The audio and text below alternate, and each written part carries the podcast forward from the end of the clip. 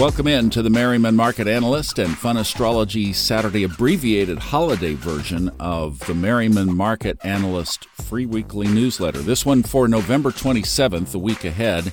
Hi, Thomas Miller on the Fun Astrology Podcast. We co produce these together every Saturday for you if you're interested in some financial astrology from the dean of this space, Ray Merriman from MMAcycles.com. Let's jump into this week's newsletter, a little shorter than normal because of the holiday. But the market was not on vacation on Friday because the Dow closed 100 points higher on Friday as major averages rise for a fourth straight week. An article from CNBC.com from Friday.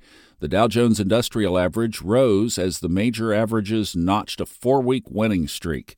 The move comes as Treasury yields this week hit multi month lows on hope inflation is cooling and the Federal Reserve may be done raising interest rates. The benchmark rate was up six basis points at around 4.476% on Friday.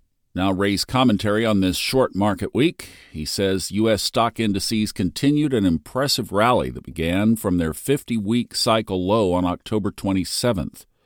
Multi week or multi month highs were also notched in other world indices, including Australia, UK, and Hong Kong. Perhaps the most impressive stock market was Japan, where the Nikkei soared to its highest level since the all time high in late 1989 and early 1990. Bitcoin was a star again, crossing the 38,000 mark on Friday for the first time in 18 months. Then it promptly gave back nearly $1,000 an hour later. Gold and silver also enjoyed healthy rallies. Silver rose to its highest mark since early September. Gold, however, was not able to make a new monthly high, creating a potential case of intermarket bearish divergence. Crude oil had an inside week as it continues to trade near five month lows. That may change December 6th through 17th when Neptune turns direct and will form a square aspect with the Sun. Neptune and Pisces co rule crude oil in our work. Now, the short term geocosmics and longer term thoughts two articles to get us started for this section. Dr. Paul Donovan from the UBS Weekly, November 27th. An irony of any period of technological change is that economic success does not depend on technology. Economic growth depends on how technology is used, which means that people are what matters. The mantra for corporate and economic strength in a rapidly changing world is right person, right job, right time. This rise in prejudice politics undermines economic growth. If the right person for a job is deemed to come from the wrong social group and denied employment, their skills are lost to the economy. That economic underperformance can, of course, fuel further prejudice and economic nationalism. And then this from Optima.inc, article entitled Forever Modern says In case you're worried that you are too old to pursue your dreams, Frank Lloyd Wright completed one third of his life's work between the ages of 82 and 90. Wright's career spanned an impressive seven decades, a time period over which he developed his distinctive point of view and style. Wright saw architects as the poets of their time, an artistic historian of sorts. He believed in creating structures that lived in harmony with the natural world, a point of view which he called organic architecture. Now, Ray's comments.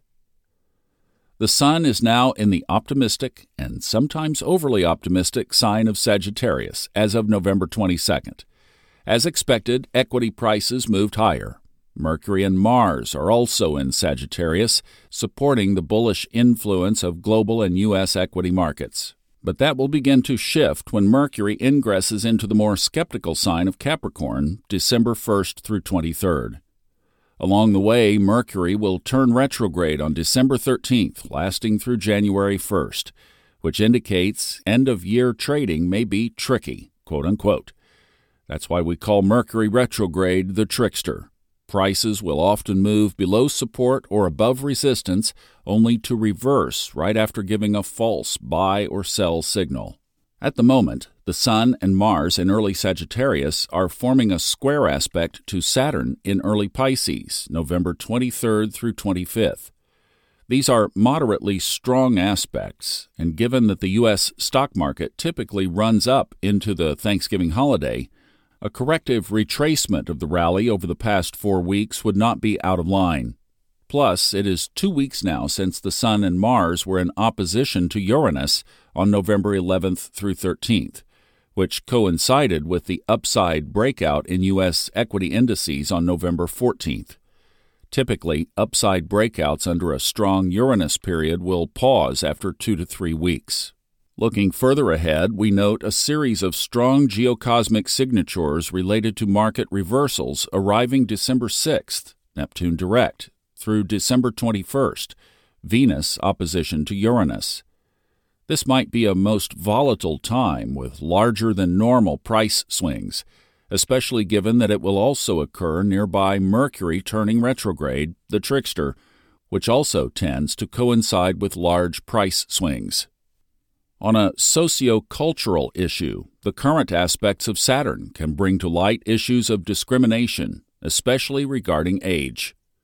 Saturn rules both discrimination and age related matters. In my earlier social activism days of the 1960s, we used to have a saying never trust anyone over 30. Now the saying goes never trust anyone under 30. Both cases are a sign of age discrimination.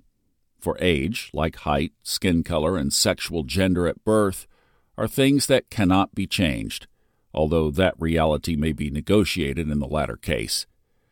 But to devalue someone based on any of these characteristics is discriminatory and will likely have less of a place in social cultural mores as Pluto moves more fully into the sign of Aquarius from 2023 to 2043, and especially when Uranus trines Pluto in air signs 2025 to 2028.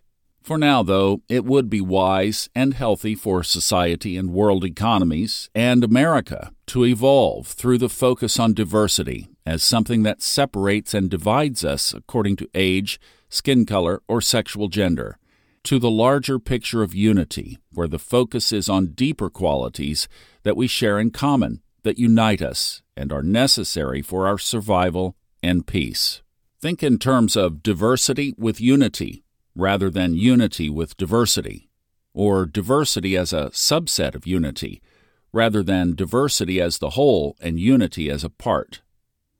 Older and younger people are subject to discrimination in the workplace, hiring, education, admissions, social groupings, etc., just because of their age, which has adverse consequences not only socially, but also economically for communities and nations in the long run.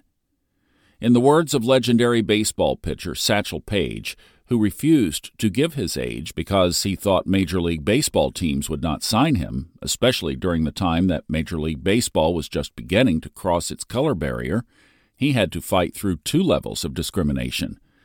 Age is a question of mind over matter. If you don't mind, it don't matter, he said. It is rumored that he pitched until he was 59 years old.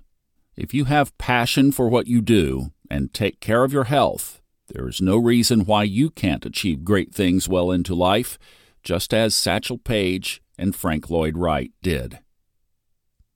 Now Q&A with Ray.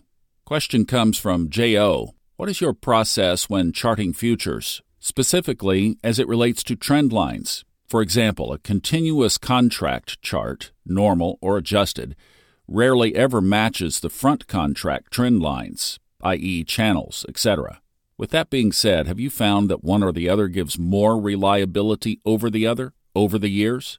Ray's answer That's a good point, and the reason why I use cash charts whenever possible, such as Dow Jones Industrial Average or Euro.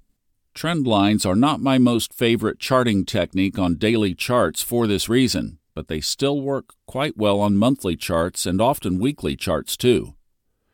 If there are three points on a trend line and at least one contains a primary cycle, approximately 18 week cycle, low to low, I do consider it important. Otherwise, the chart patterns I prefer most for decision making are double tops and bottoms especially when the second low or high is accompanied by a case of bullish or bearish divergence with a related market. That is, intermarket divergence, where one market makes a higher high or lower low and the other does not. Or an oscillator, i.e., the price makes a new low and secondary bottom, but the oscillator is higher, or vice versa for a high.